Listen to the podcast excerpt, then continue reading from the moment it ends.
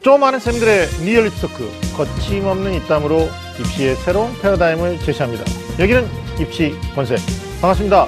저는 애매한 입시 정보를 정해드리는 남자 입시계 애정남 하기성입니다.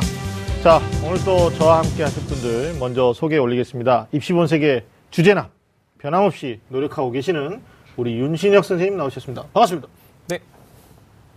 안녕하세요. 입시 본색의 주제남 일산 대진고등학교의 윤신혁입니다. 네, 네. 반갑습니다. 6월에 이제 시작인데요. 네. 어, 6월 어떻습니까? 이제 고3은 6월 모의 수능도 있고, 음. 또 중간, 기말고사가 좀 빨리 시행되니까 6월 말에도 있고 그러는데, 쌤 학교는 뭐 보통은 저희는 이제 7월 초 정도 되는데 네. 아무래도 6월은 고3이 넘어야 될 두 개의 산이 있잖아요. 네. 그게 이제 6월과 9월. 음. 그리고 드디어 11월 수능을 보리니. 음. 그래서 이 첫 번째 산을 학교가 넘는 시즌이라서 네. 조금 긴장감이 도는 학교라고나 할까요? 네. 알겠습니다. 6월 하면 이제 떠오르는 꽃이 장미인데, 음. 뭐 윤신현 선생님 보니까 장미가 떠오르네요.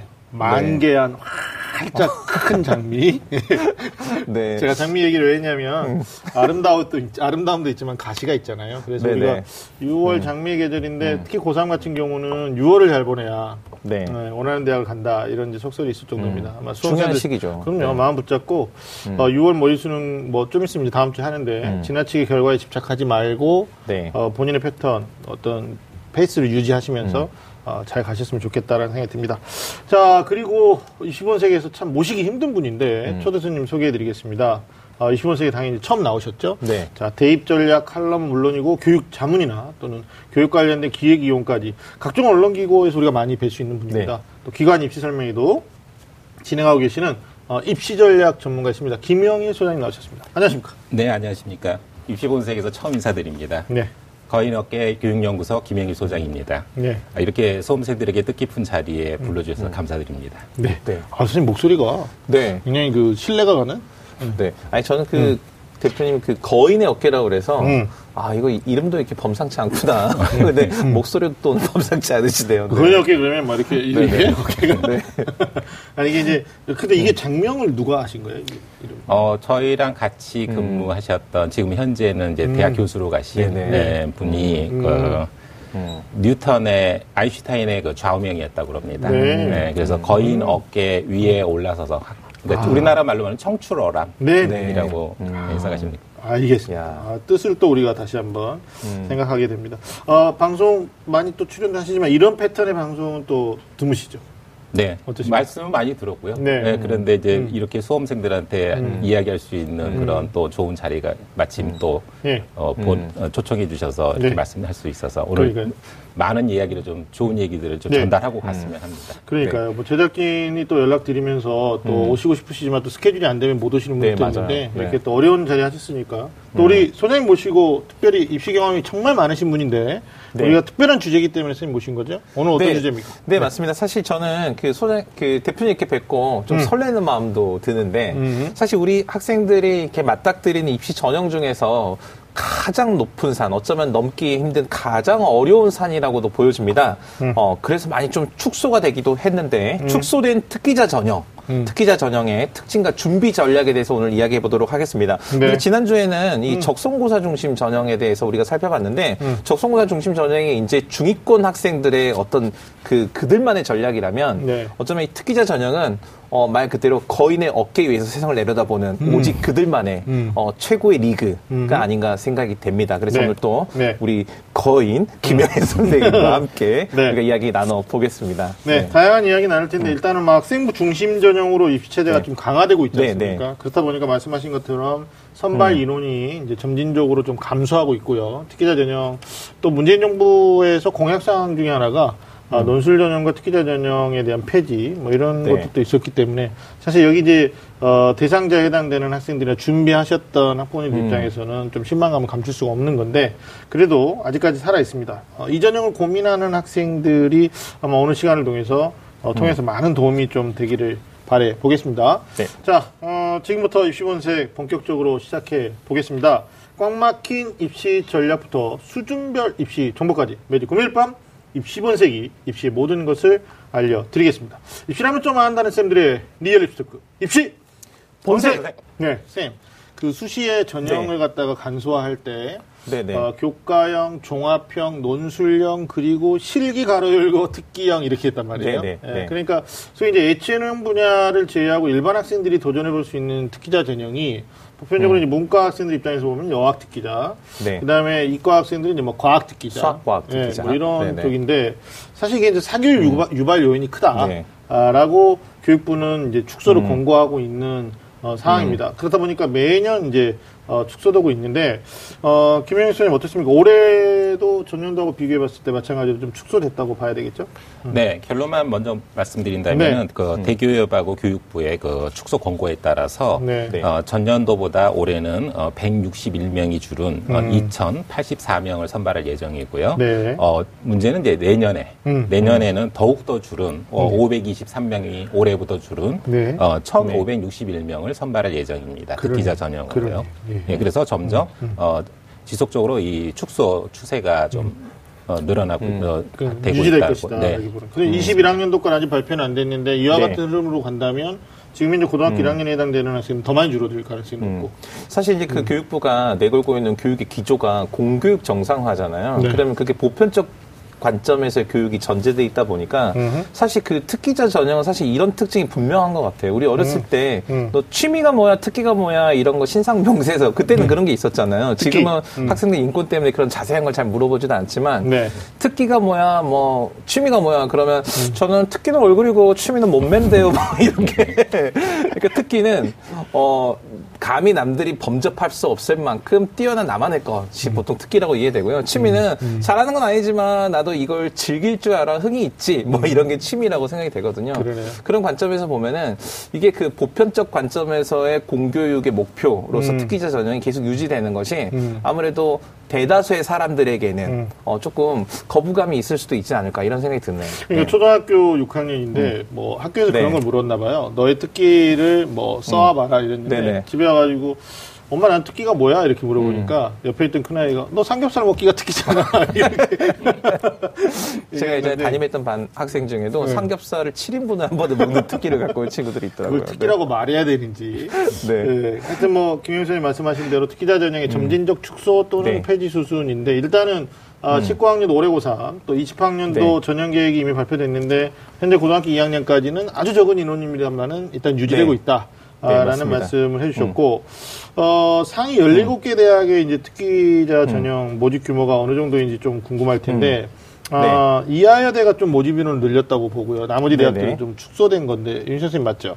네, 맞습니다. 상위 이제 10개 대학을 보면 경희대, 고려대, 동국대, 서강대, 성대, 숙명여대, 연세대, 이화여대, 한국외대, 한양대 네. 등으로 이렇게 정리가 될 수 있는데 네. 일단은 특기자 전형에서 가장 많은 인원을 선발하는 대학은 네. 특기자를 좋아하는 연세대학교입니다. 네. 특기자를 좋아하니까 가장 많이 뽑겠죠. 그렇죠. 그래서 연세대학이 독보적으로 많은 인원을 선발하는데 음. 이 이화여대가 최근에 이 교육에서 매우 중요하게 다루어지는 영역에서 특기자 전형을 늘렸습니다. 그게 바로 뭐냐면 과학 특기자죠. 음. 그래서 이제 우리 뒤에서 얘기를 하겠지만 음. 사실 최근 학교 교육에서 소프트웨어 교육 과정이 네. 학생들한테 의무적으로 실시가 되고 있거든요. 네. 그런 관점에서 음. 이 소프트웨어 어, 미래 한국의 4차 산업을 이끌어갈 인재를 키운다는 관점에서 이 소프트웨어 특기자 전형도 신설되거나 음. 또는 조금 인원이 늘어나거나 또는 네. 유지되거나 하는 그런 경향을 보이고 있습니다. 그러네. 네. 연세대가 아마 특기자 전형 최대 모노라고 해도 네. 과언이 아니고. 근데 또 연세대 특징상 보면 송도 캠퍼스가 있잖아요. 네네. 예, 그러다 보니까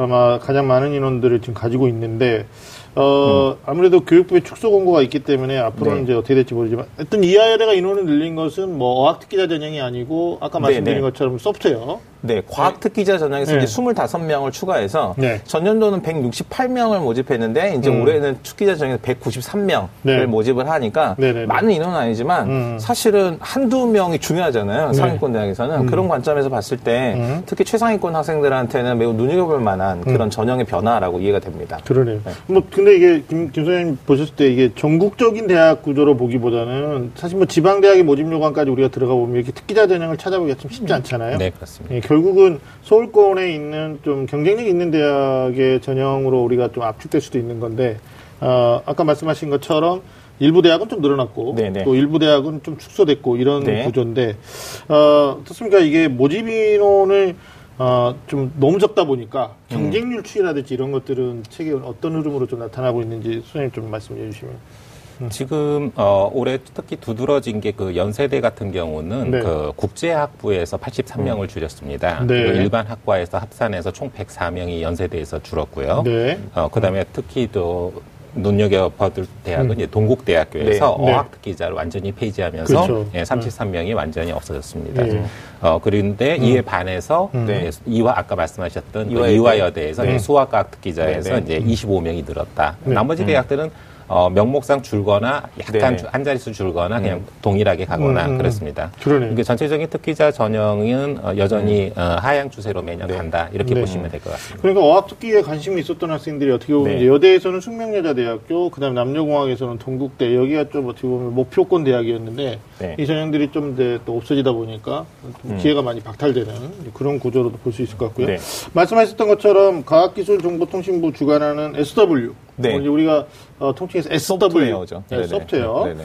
어, 중심대학 사업에 선정된 대학들 이것도 사실은 뭐 지원금하고 연관이 돼 있는 거죠. 네, 그렇습니다. 국가재정지원 산업 음. 사업의 일환으로, 음. 그러니까 그 소프트웨어 교육을 이렇게 선도하는 대학들, 음. 그, 그리고 이제 대학뿐만이 아니라 음. 이 고등학교들에도 이 소프트웨어 교육을 특화하는 이 고등학교 일반고에도 상당히 많은 국가 예산이 지원이 되고 있거든요. 네. 그래서 그런 관점에서 이런 대학이 운영하는 그런 중심 대학 사업을 이 효율적으로 운영하고 이제 끌어갈 인재를 키우기 위해서는 네. 필연적으로 소프트웨어와 관련된 특기자 전형이 음. 아마 유지가 되거나 신설이 되는데 음. 그래서 이제 올해도 이제 신설하는 대학들이 있습니다. 그래서 네. 경희대나 한국외대 같은 경우도 경희대도 KSW 인재 전형 해서 음. 10명이 신설이 됐고요.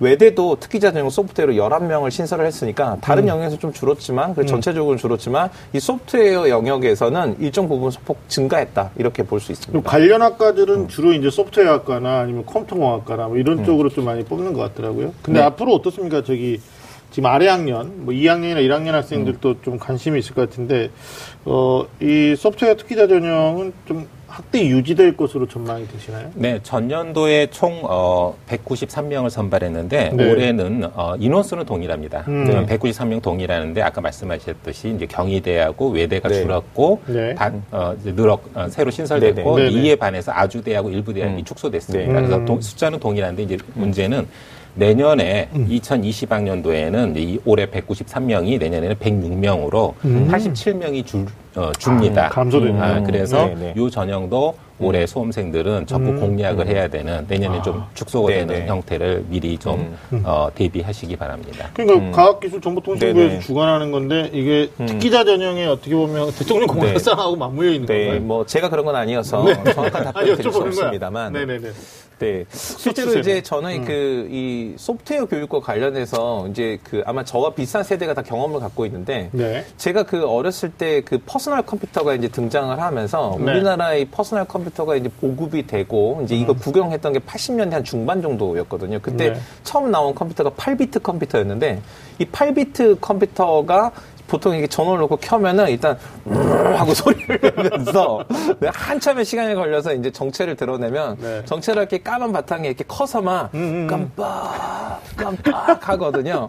그러면 이 컴퓨터에서 할 수 있는. 네, 옛날 생각 네. 나시죠? 네. 대표님도 뭐 그런 컴퓨터 접하지 않으셨습니까? 그랬을 때이 컴퓨터 이 교육을 위해서 음. 이제 BASIC이라는 언어를 그러니까 10 해가지고 프로그래밍을 하는 언어를 학생들한테 교육을 했었거든요. 네. 근데 과연 그러한 교육이 학생들한테 이 컴퓨팅, 그 다음에 컴퓨터적 또는 논리적인 사고 능력을 키워놓냐라는 관점에서는 네. 사실 그런 교육을 직접 받았던 수혜자 입장에서 봤을 때 생각해 봐야 된다. 음. 라는 뜻을 이 정보통신부에 제가 전달드리고 싶고요. 네. 그리고 SW 교육도 음. 이렇게 생각하는 것 같아요. 이 SW, 소프트웨어적인 사고와 소프트웨어적인 기술과 능력이 필요하다면 음흠. 그건 소수, 일부, 특기를 갖고 있는 학생들이 국한된 게 아니고 음. 모든 학생들한테 보편적으로 필요한 거 아니야? 라는 논리가 받아들여지면 이게 특기자 전형에서 받아들여지기보다는 모든 학생들이 패스해야 되는 과정이나 네. 아니면은 어떤 그런 관점으로 보다 확대되지 않을까 이런 생각도 좀 가지고 있습니다. 근데 네. 모집 정원의 학대는 지금으로서는 좀 긍정적으로 검토하기는 어렵지 않을까라는 생각도 하고요.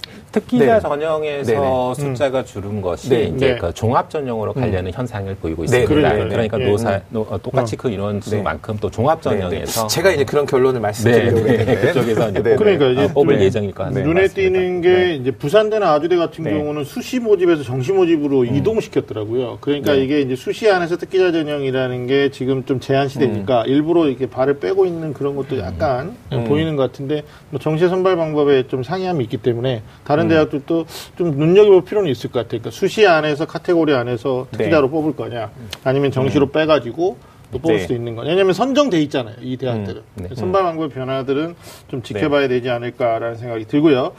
자, 일단 규모를 살펴봤으니까 대비하는 방법에 대해서도 우리가 좀 논해봐야 될 텐데 먼저 인문계 학생들입니다. 네, 굉장히 많이 축소되긴 했는데 어, 어학이나 외국어 이쪽에 이제 특기가 있는 학생들이 지원하는 게 어학 특기자 전형이거든요. 네, 맞습니다. 일부 선생님들이 이제 많이 오해하시는 게 어, 실제로 학교생활 기록부상의 공인어학 성적은 기자지 없다. 네, 맞습니다. 아, 그래서 네. 많은 학생들이 이제 공인어학을 하지 않는 경우들도 이제 발생하게 되는데 음. 그래도 일부 대학은 뭐 네. 1단계가 어학 성적이거나 네. 아니면 에세이를 요구해 가지고요. 어, 또는 면접에서 해당 언어로 면접을 네. 통해서 어, 뽑고 있는데 아, 이게 아마 선발 인원이 갈수록 줄어들고 있기 때문에 음. 합격선도 조금 음, 많이 높아지는 것 같아요. 우리 김명희 선생님한테 여쭤보고 싶은 게 어떤 학생들이 지원해야 되고 또 지원해서 좋은 결과를 음. 얻어내기 위해서는 어떤 점들을 유의해야 되는지 좀 정확적으로 말씀해 주시죠. 네, 올해 선발하는 그 어학 특기자 그 대학들은요, 네. 크게 이제 세 종류로 이제 분류할 수가 있을 것 같습니다. 네. 첫 번째로는 그 서류 종합 평가로 네, 네. 어, 해서 네.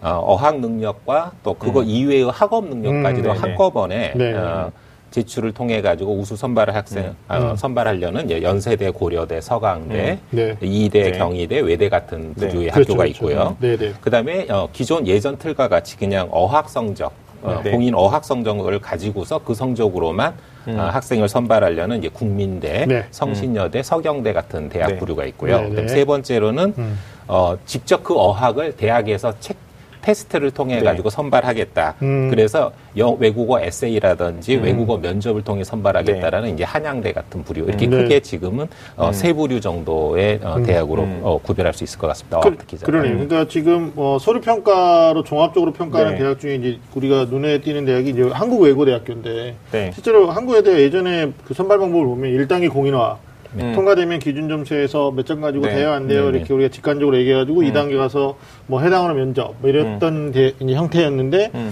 가히 이제 학생부 종합 형태로 네. 그 상위권 대학들은 좀 많이 바뀌고 있는 네, 그런 그것 김혜희. 선생님 말씀하셨던 것처럼 그 외대 같은 경우는 그 특수한 언어를 다루는 대학에서 음. 쉽게 생각할 때는 어학 특기자 전형에서 해당 언어를 직접적으로 평가할 수 있는 공인 어학 능력 시험 성적이 음. 어, 중요할 거라고 생각되는데 실제로는 학생부 종합 전형의 성격을 단계별로 치르는 과정에서 네. 실제로 이제 2단계에서 면접을 하는 과정에서 그 해당 언어를 가지고 어떤 의사소통을 직접 하거나 또는 그와 관련된 자료를 제시하거나 음. 이런 것들이 시험 과정에서 드러나더라고요. 그러니까 이게 그 학교에 학교생활기록부 이제 기재 개선 방안이 계속 이제 연달아서 발표가 됐는데 음. 이게 보통 공교육 정상 관점에서 그게 진행이 된 거거든요. 그래서 네. 뭐 대표적인 게 이 수학, 과학 특히 음. 교과 관련된 수상 명을 기록하면 안 되고 교외의 상을 쓰면 안 되고 음. 그 중에 하나가 또 이 공인 어학 능력 시험을 생활으로 기재할 수 없다. 음. 그리고 이제 그게 그게 또 실효성이 좀 낮다 보니까 대교협이 이 자기소개서나 음. 아니면 입시 전형에서 이런 것들을 배제한 채 입시 전형을 하는 것이 공교육 정상의 기여가. 돼라는 관점에서 이게 마치 중요하지 않은 것처럼 특기자 전형도 그렇게 보이지만 실질적으로는 어학 특기자 전형은 실질적으로 어학 공인. 음, 공인 어학 능력 시험 성적이 아니더라도 반드시 그 단계 과정 안에 음. 어학 능력 능- 어학 능력을 실질적으로 평가하는 단계가 반드시 있다 그래. 이렇게 생각이 돼야 되니까 실제로 네. 외국어 특기자 전형을 준비하는 학생이면 반드시 지원하고자 하는 그 외국어에 대한 음. 특기가 있다는 것을 입증할 수 있는 능력을 갖추는 게 사실은 우선돼야 된다고 그러니까 생각합니다. 뭐 고려대 같은 경우가 대표적인데 단순하게 네. 영어 능력만 가지고는 안 되고 네. 뭐 사실은 이제 옵션으로 어, 제2 외국어 능력까지도 갖추는 학생들이 또 많이 지원들을 하고 있, 는 걸로 저희들이 조사되거든요. 맞죠? 네. 일단은 어, 학생부 그 중심 전형인 교과 전형이나 종합 전형하고 구별해서 이 특기자 전형을 어, 판단하셔야 되는데 이제 네. 서류 어, 제출에 기본적으로 자기소개서라든지 기타 서류에 음. 특히 대표적으로 이제 고려대라든지 이대라든지 외대 같은 이 특기자 전형에는 교외 수상 실적을 인정한다라는 네네. 사실이죠. 네, 그래서 네, 그거를. 네. 최대한 이 특기자 전형을 노리는 학생들은 어, 적극적으로 준비를 하셔야 된다는 걸 꼭 기억을 해야 될 것 같습니다. 네. 고교 유형을 꼭 구분할 필요는 없는데 아무래도 일반고 학생들은 이제 학생부 중심 전형의 학생부 종합을 노리다 보니까 거기에는 네. 명시가 안 되단 말이에요. 음. 그러니까 이 특기자 전형은 어떨까요? 그 고교 유형에서는 일반고보다는 특목고 네. 학생들이 실질적으로 이 합격 합격생들의 비율을 이렇게 따져봐도 그리고 제가 이제 인문계 일반계 고등학교에 있다 보니까 네네. 실제로 일반 인문계 학교에서 특기자 전형을 지원을 하는 학생들은 볼 수 있지만 합격을 하는 학생들을 쉽게 보기는 어렵다 이렇게 음. 네. 생각하는 게 현실적인 의견이라고 그 생각합니다. 실제로 국제학부의 뭐 어느 대학이라고 네. 말하지 않겠는데 국제학부 면접을 갔더니 본인 1단계 통과해서 기쁜 마음으로 갔대요. 근데 음. 국내파 출신 자기밖에 없어가지고 네. 그 복도에서 대기하면서 굉장히 개면적었다. 뭐이 정도로 뭐 아까 소위 말하는 그들만의 리그 음. 네네. 음. 뭐 전형이 되고 있긴 한데 하여튼 본인이 어, 경쟁력 어필하기 위해서 노력해야 되는데 대학마다 좀 상이하기 때문에 체크를 하셔야 될 것 같고요. 자 특기자 전형이 학생부 종합처럼 1, 2단계, 1단계가 소리고 2단계가 면접 이렇게 이루어져 있는데 어, 타 전형에 비해서 경쟁률이 그렇게 높은 편은 아닙니다. 이게. 네네. 예, 그래서 실질적인 2단계에서 1단계를 보통 뭐 3배수다 혹은 4배수다, 일정 배수다 네. 통과하면 뭐 어떤 대학은 1단계 뭐 거의 지원자가 통과하고 2단계 면접에서 당락이 결정되는 형태로 갈 수 있는데 음. 어학 특기자 당락 면접 이게 이제 면접이 굉장히 중요한 건데요. 아, 이게 좋은 결과 얻기 위해서 어떤 준비를 좀 해야 될까요? 어, 이 대학마다 그 평가 방식이 조금씩 틀린데요. 음. 네. 그 면접 방식이. 어, 특히 연세대 같은 데는 그 문제풀이가 상당히 까다롭습니다. 그 문제풀이하고 네. 그다음에 본인이 제출한 이제 이 서류에 대한 이 네. 검증 작업이 네, 네. 상당히 까다로운 대학이고요. 네. 어, 고려대 같은 경우도 역시 문제풀이 서류 검증도 음. 있지만 이 학교는 어, 국제학부 같은 경우는 아예 영어 에세이까지 음. 또 심층 면접까지도 좀 깊이 들어간다는 사실을 좀 명심하셔야 될 것 같고요. 네. 서강대나 이대 특기자는 어, 음. 그거에 비해서 제시문은 없이 조금 면접이 조금 수월합니다. 음. 일반 면접으로 가기 때문에 네. 조금 그 준비를 하셔야 되는데 좀 네. 용이할 것 같고요. 네. 그다음에 이제 그 외대 같은 경우도 어, 뜻밖의 이제 외국어 사용도 가능하지만 주로 이제 국문으로 네네. 음. 어, 면접을 본다는 사실도 좀 기억을 해주셔야 될 것 같습니다. 그래서 이렇게 네. 대학별로 약간씩 내가 어느 대학을 네. 지원하냐에 따라서 면접 준비도 좀 다르니까 음. 네. 요것은 각 대학 홈페이지에 그 기출 어, 네. 문제들이 자세히 나와 있으니까 네. 거기를 좀 활용하시면 그 대학을 공략할 때 훨씬 더 유리한 어, 그 모집 요강에 보면. 특기자 네. 전형에 대한 설명이 다른 전형에 대한 설명보다 훨씬 자세히 돼 있더라고요. 그래서 네. 연대 같은 경우도 각 모집 단위별로 음. 이 특기자 전형의 단계별 전형이 어떻게 이루어지는지가 쓰여 있고 말씀하신 대로 외대 같은 경우도 국문 자료를 주고 면접을 보지만 외국어로 면접이 진행될 수 있음이라고 음. 이렇게 명시가 돼 있어서 음. 꼼꼼히 이 전형의 어떤 절차들이나 이런 단계들을 잘 살펴볼 필요가 있는 것 같습니다. 네. 그러니까 뭐 1단계 통과할 때 보통 연세대가 대표적인데 음. 어, 몇 배수 할 거야. 보통은 이제 정하거든요. 경쟁률이 네. 높을 때는 어느 정도 이제 통계치가 있어요. 대학도 잡아내는 네. 통계치가 음. 있는데 이 경쟁률이 너무 낮고 어떤 애들이 그에 올지 않을지 모르니까 어, 사자성어죠. 일정 배수. 음, 네, 아주 중요한 어, 사장. 기- 굉장히. 중요한 거예요. 네. 일정 배수라는 말은 네. 실제적으로 지원자가 다 통과될 수도 있는 거고 음. 뭐또 그에 많이 몰리면 안 될 수도 있는 건데 1단계는 일단 서류다. 서류니까 네. 어, 아까 말씀 우리 김영수 선생님이 굉장히 명확하게 해줬던 게 음. 특기자 전형의 세 가지 패턴. 네, 그러니까 네. 학생부 종합평가 유사한 형태로 뽑고 음. 있는 대학은 결국은 어학 능력만 가지고는 안 되고 네. 학업 성취도 그다음에 전공을 얼마나 이수할 수 있는지에 대한 음. 뭐 이런 진지함들 그다음에 또 아마 전공 적합도도 좀 보겠죠. 네, 네. 예, 서류에서. 음. 참, 저는 한국 외대가 좀 놀랐던 게, 국문으로 공통 문제를, 음. 예, 사전에 읽고 고사장으로 이동한다, 이렇게 돼 있더라고요. 음. 그러니까, 얘네는 분야의 한국어나 해당 외국어로 진행 가능하다라고 써져 있으니까, 한국말로도 할 수 있고, 네네. 외국어로도 할 수. 있다. 네. 1인당 10분 이내로. 하니까 한국 외대는 좀, 이런 것도 좀 생각을 해봐야 될 것 같아요. 이게 특화된 대학이기 음. 때문에. 네. 예. 어학 특기자 전형에 대한 어떤 면접과 관련된 얘기들도 우리가 조금 나눠봤습니다. 그냥 추가로 네. 이제 음. 그 김영희 선생님이 말씀해 주셨는데 그 특기자 전형이 최근에는 학생부 종합 전형의 형태의 단계별로 진행을 하니까 학생들이 그 학생부 관리를 하거나 이 네. 기록에도 상당히 그 좀 준비를 해야 되지 않나요, 선생님? 그렇죠. 네, 맞습니다. 음. 그 대학의 그 특기자 전형을 보통 노리는 음. 학생들이 기본적으로 그 수능 최저 등급이 없기 네네. 때문에 네. 수능에 대해서 예를 들어서 조금 자신 없어서 음. 하는 친구들이 적극적으로 네. 공략을 하는데요. 음. 예전하고 틀리게 특기자 전형만 단독으로 집중해서 하면 안 됩니다. 음. 이렇게 종합 전형화 네. 되는 경향들이 있는 상위권 음. 대학들이 많기 때문에 그래서 종합 전형을 향해서 먼저 준비를 하시고 음. 관문이 네. 넓은 그리고 음. 음. 조금 더 자기가 특화되어 있다라는 그 특기자 전형 어학이든 음. 어, 수학이든 과학이든 소프트웨어든 좀더 깊이 들어가서 음. 어, 거기서 관심사가 있다면 음. 거기서 좀 외부 실적까지도 좀 신경을 쓰는 그런 구조로 학생부가 먼저 출발로 먼저 가시면 좋을 것 네. 같습니다. 그러니까 저는 이 특기자 전형이 음. 약간 이렇게 그 수월성 교육의 관점에서 아주 뛰어난 아이를 뽑는 거잖아요. 음. 그러면 이 일반 보통 사람과 이 뛰어난 아이의 범주에 속하는 이제 천재라고 쉽게 얘기하면 천재의 차이는 한 몇 퍼센트 정도 될까? 하면 1% 차이라고 하잖아요.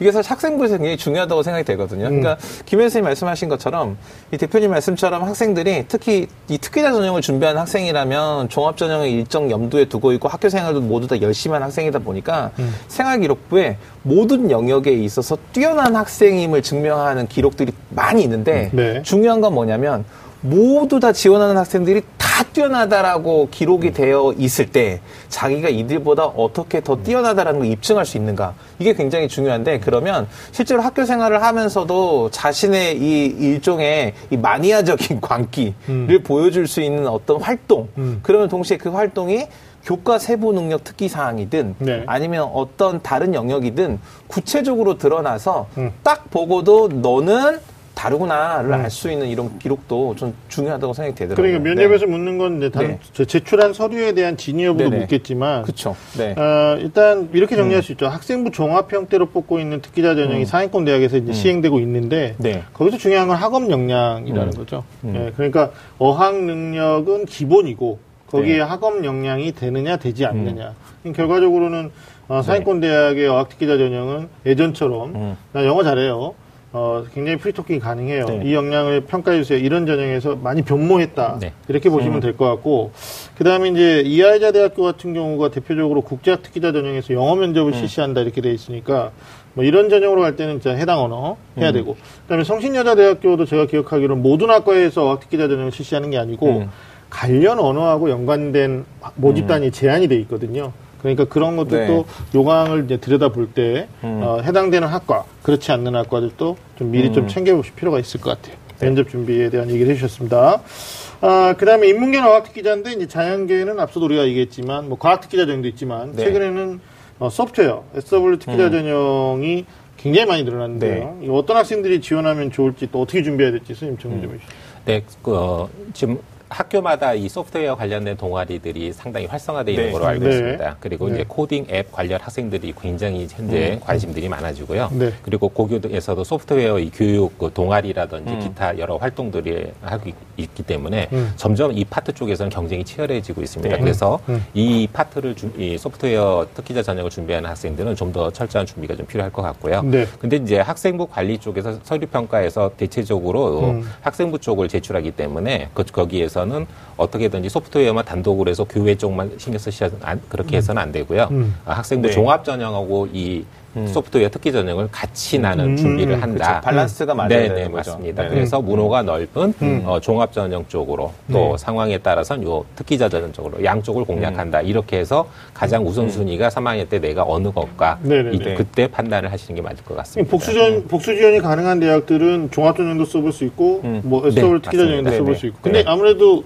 수학이나 물리에 좀 소질이 있는 학생들이 유리하지 않겠어요? 네. 이게, 지금 사실 우리 학생이 가장 놓치는 부분 중에 하나인데, 음. 이제 제가 있는 학교가 이제 저희가 소프트웨어 교육과정을 따로 운영을 해요. 그러니까. 보통 인문이나 자연 말고 음. 학생들이 소프트웨어 교육과정을 선택해서 1, 2, 3학년 과정에서 특별한 과목을 배우는데, 그러니까 보통은 이제 프로그래밍이나 코딩이나 이런 과목들을 보다 이제 심도 있게 배우는데, 네. 그걸 이제 심취 하다 보면 어떤 학생들이 생길 수 있냐면, 그냥 프로그램에만 익숙해지고 그렇죠. 기초 학문이라고 할 수 있는 수학 과학에 소홀을 하다 보면 그 대표님이 말씀하신 것처럼 어떤 단 하나의 길만 그것도 음. 바늘구멍만 보다가 대부분을 놓치는 그런 문제가 생길 수 있거든요. 그러네, 그래서 그러네. 음. 그리고 실질적으로는 어 제가 볼 때는 그러면 소프트웨어 그렇게 프로그램이나 어떤 특정 skill에만 익숙하다 보면요. 그건 사실 학문을 전공하는 전공자라기보다는 그냥 기술자 수준에 머무를 것 같고요. 음. 그러니까 어떤 소프트웨어를 전공하는 정도의 학생이라면 음. 그 기초에 해당하는 수학 과학 반드시 이해할 필요가 있고 또 그게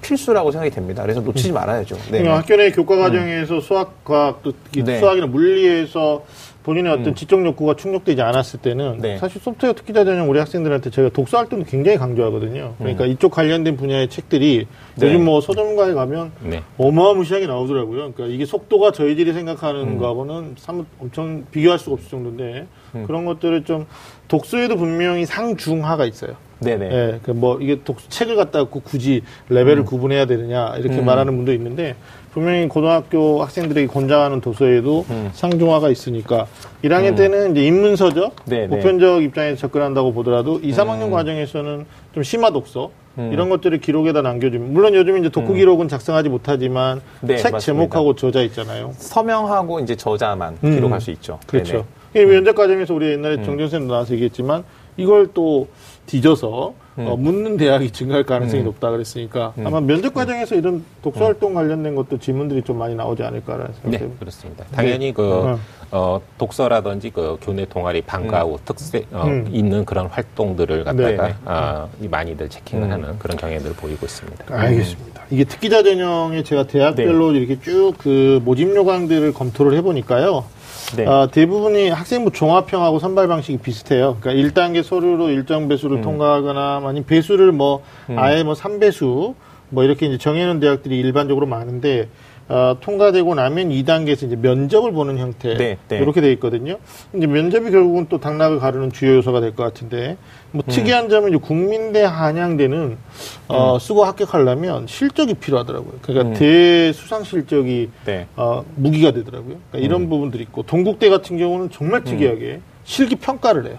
음. 그러니까 보통 이제 뭐 그 디자인과 갈때 포트폴리오 막 그렇게 하지 않습니까? 네네. 면접 과정에서. 근데 이게 아마 동국대도 뭐 직접적으로 네. 네. 가 학교에서 했다는 거 말고 실무적인 거를 아마 체크하는 것 같은데. 그러니까 이게 그 사실은 이 소프트웨어 교육 과정 또는 이 소프트웨어 특기자 전형에서 어떤 인재를 과연 선발하고자 하는가라는 것을 우리가 원리적인 측면에서 접근을 해보면 네. 사실 이제까지의 교육이 지식적인 측면에서 머물렀다는 것에 대한 반성이 모든 교육의 전반에 있어서 다 있었거든요. 음. 근데 특히나 이 미래 산업, 이 우리가 앞으로 살아갈 이 세상 미래에 있어서 꼭 필요한 기술인 음. 이 소프트웨어를 특별히 특기자 전형으로 선발하겠다라고 하면 네. 그냥 지식적인 측면에서의 어떤 프로그래밍 코딩을 이해하는 학생이 중요한 게 아니고 음. 이걸 도구로 해서 새로운 것을 발견하거나 새로운 것을 만들어내고 또는 직접적으로 어떤 문제를 해결해 본 경험이 있는 학생들이 굉장히 중요하니까 그렇죠, 그렇죠. 실질적으로 어떤 그 실질적으로 이런 것들을 선도하는 대학들이 대회를 운영을 하거든요. 음. 대표적으로 카이스트나 이런 대학들이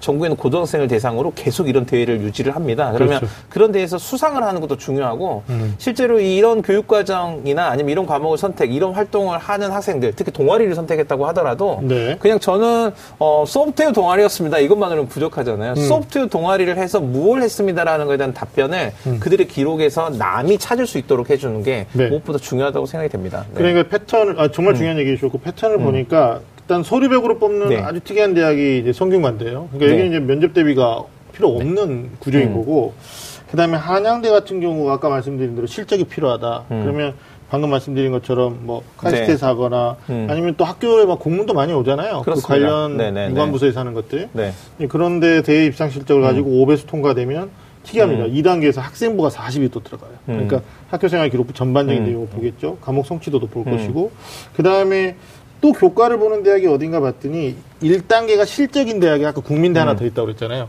네. 여기도 2단계에서 교과를 또 30% 반영하니까 아마 음. 세개 형태. 그러니까 1단계 소프트웨어, 소프트웨어 특기자 전형은 서류 통과하고 면접 보는 음. 그러니까 1단계 서류가 2단계에서도 어느 정도 반영이 되고요. 음.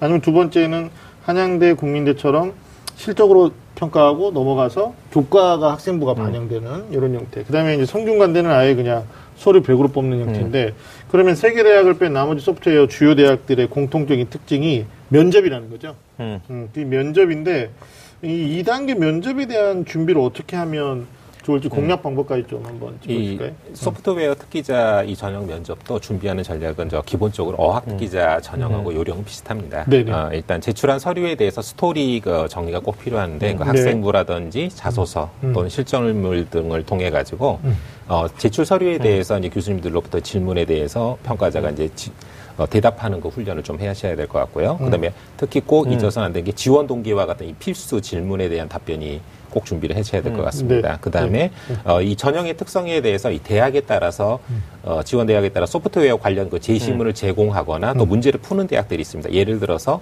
한양대 같은 데는 그 소프트웨어 관련 지시문을 제시문을 네. 주고서 풀어라 이런 얘기가 나오고 네. 동대 같은 경우는 이제 프로그래밍 관련된 언어, 음, 음. 그다음에 연세대 같은 경우는 IT 명품 인재 같은 경우에서 수학이나 과학 문제를 주면서 음. 풀어라. 네. 그다음에 또 응시장 간의 토론 문, 어, 면접도 시키면서 거기서 또 얼마만큼 그 기본적인 그 지식이 함양돼 있나를 네. 체킹하는 이렇게 돼 있습니다. 그렇기 네. 때문에 네. 이 대학별로 역시 이 면접도 꼭 뭐 홈페이지를 통해서 기출 어, 면접을 통해서 그 준비를 지원 대학에 대해서 준비를 잘 해두실 필요가 있습니다. 그런 전략적으로 좀 준비 좀 비법을 좀 말씀해 주시면 어, 중학교 학부모님이나 저학년 학부모님들이 소프트웨어 특기자 전형이 특별히 어, 상위권 대학, 메이저급 대학들은 일반고가 지원해도 합격 확률이 높을까요?라는 일반적인 이제 편견들도 있을 수 있어요. 왜냐하면 워낙 그뭐 문제 물론 음. 대중고등학교는 또 그렇게 특성화해서 가는 네, 고등학교는 네. 한데 아무래도 이제 서류 통과하고 2단계 가서 면접에서 역량의 차이는 분명히 나타날 거라고 보거든요. 그러니까 보편적 교육 과정을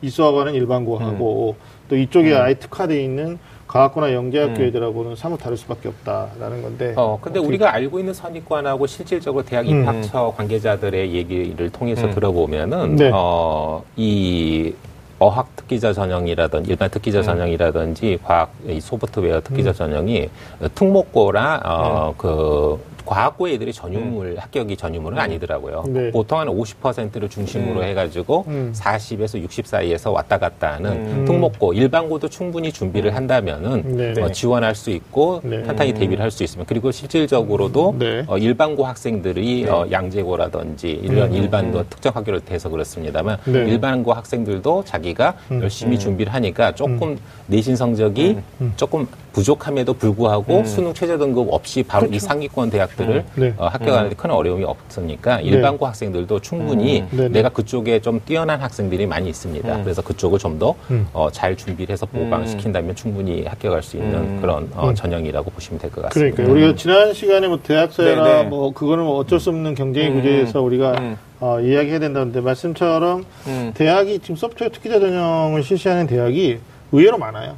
음. 네, 지방의 거점 국립대 중에서는 네네. 뭐 지금 충남대도 있는 거고요. 음. 그 다음에 뭐 한양대 에리카 같은 중위고 대학 음. 분교지만 그 다음에 어디입니까 저기 국민대, 단국대, 뭐 동국대도 있었고요. 음. 광운대도 있어요. 그러니까 세종대가 특히 뭐 창의인재 전형에서 굉장히 다양한 학과들을 음. 뽑고 있으니까 뭐 솔직히 우리는 좀 리얼이니까요. 리얼이 음. 부족하니까 가거나 영재학교 출신들이 지금 제가 열거한 중위권 대학들의 음. 관심을 별로 안 갖고 있겠죠. 그러니까 분명히 어, 서울여대 마찬가지고 그러니까 이런 대학들의 음. 어, 노크를 하면 음. 또 나름대로 어, 합격의 어떤 기쁨을 음. 맛볼 수 있는 소지도 충분히 있다. 그러나 이제 음. 중요한 것은 아까 말씀하셨던 것처럼 프로그램만 하고 있으면 네. 안 된다. 네. 어, 라는 말씀이 네. 또 정리될 것 네, 저니까 대표님이 음. 그 일반고 학생들도 특기자 전형이 그냥 난공불락에 음. 완전히 그 언감생심의 그런 벽이라고 네. 느끼지 말고 지원을 좀 해보는 전략이 필요하다라고 이제 말씀해 주셨는데 음. 그 우리 얼마 전에 그 올해 이제 2022년도 대입 개선안과 관련해 가지고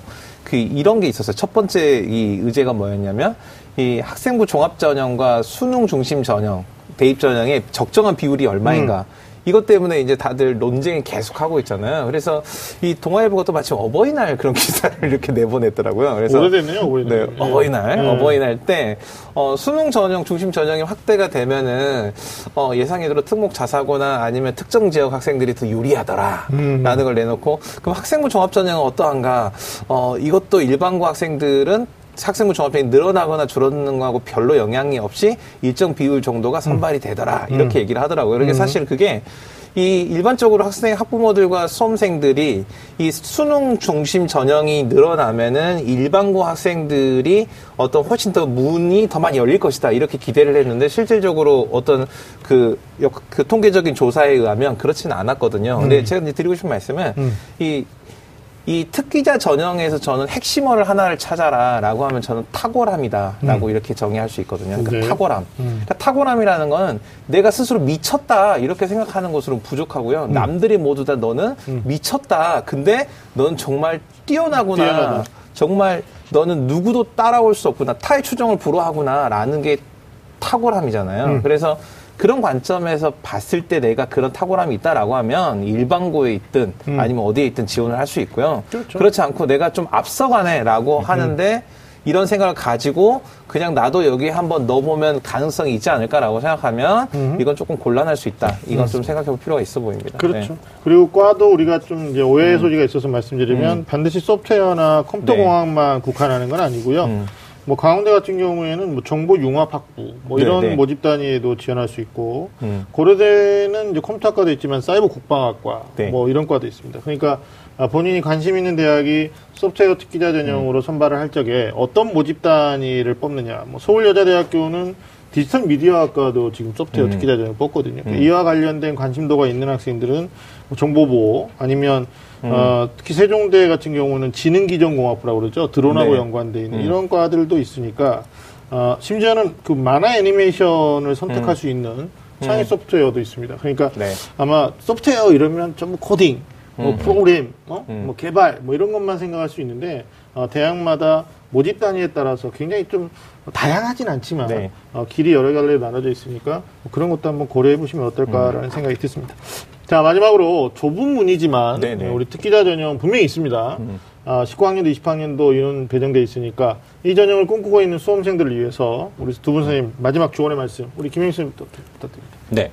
특기자 전형이 어, 해가 갈수록 줄기는 하지만은 어, 명목은 남아 있습니다. 그런데 어, 일반적으로 예전하고 틀리게 특기자 전형만 한 우물만 파서는 안 되고요. 네. 종합 전형화되는 경향이 네, 너무 네. 많기 때문에 일단은 먼저 첫 출발을 종합 전형으로 출발해서 거기서부터 본인이 어, 뛰어난 쪽으로 부각시킬 수 있는 그 네. 부분을 좀 더 깊이 있게 해서 네. 교 내외를 네, 네. 막론한 그쪽으로 깊이 있게 판다면은 수능 최저 등급에 상관없이 본인이 희망하는 이 전공을 살려서 어, 상위권 대학도 충분히 공략할 수 있는 네. 어, 그런 특목고든 자사고든 일반고든 누구든 가리지 않고 네. 미리 준비만 하면 할 수 있는 그런 전형이라는 것을 꼭 기억해 두시기 바랍니다. 네, 고객 유형에 상관없이 본인이 의지를 가지고 준비하며 그러나 이것만 파겠다라는 게 아니라 학생부 종합안에서 올타를 준비해 주시면 좋겠다는 말씀 해 주셨고요. 우리 윤신혁 선생님 학생들을 위한 응원의 말씀 부탁드립니다. 네, 사실 이게 특기자 전형을 지원할 계획이 있는 학생들뿐만이 아니라 모든 학생들에 해당하는 이야기인데 사실은 우리 학생들이 제일 중요한 게 그거 같아요. 내가 무엇 잘하는지, 음. 내가 무엇 원하는지 이런 걸 다 같이 고민해야 되는데 저는 이 특기자 전형 준비하는 학생들은 다른 학생보다 보다 이 질문에 대한 답을 분명히 할 수 있어야 된다고 생각합니다. 그래서 네.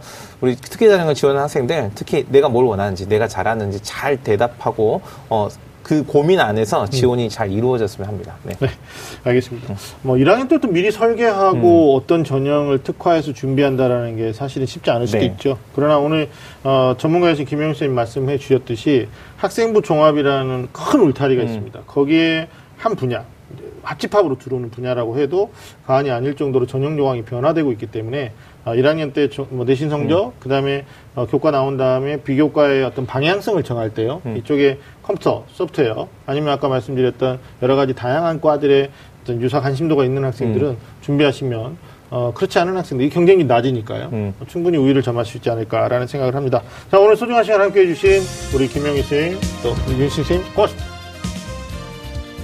자, 매주 금요일 밤 또 많은 쌤들의 리얼리티 토크는 다음 주에도 계속됩니다. 지금까지 함께 해주신 여러분, 고맙습니다.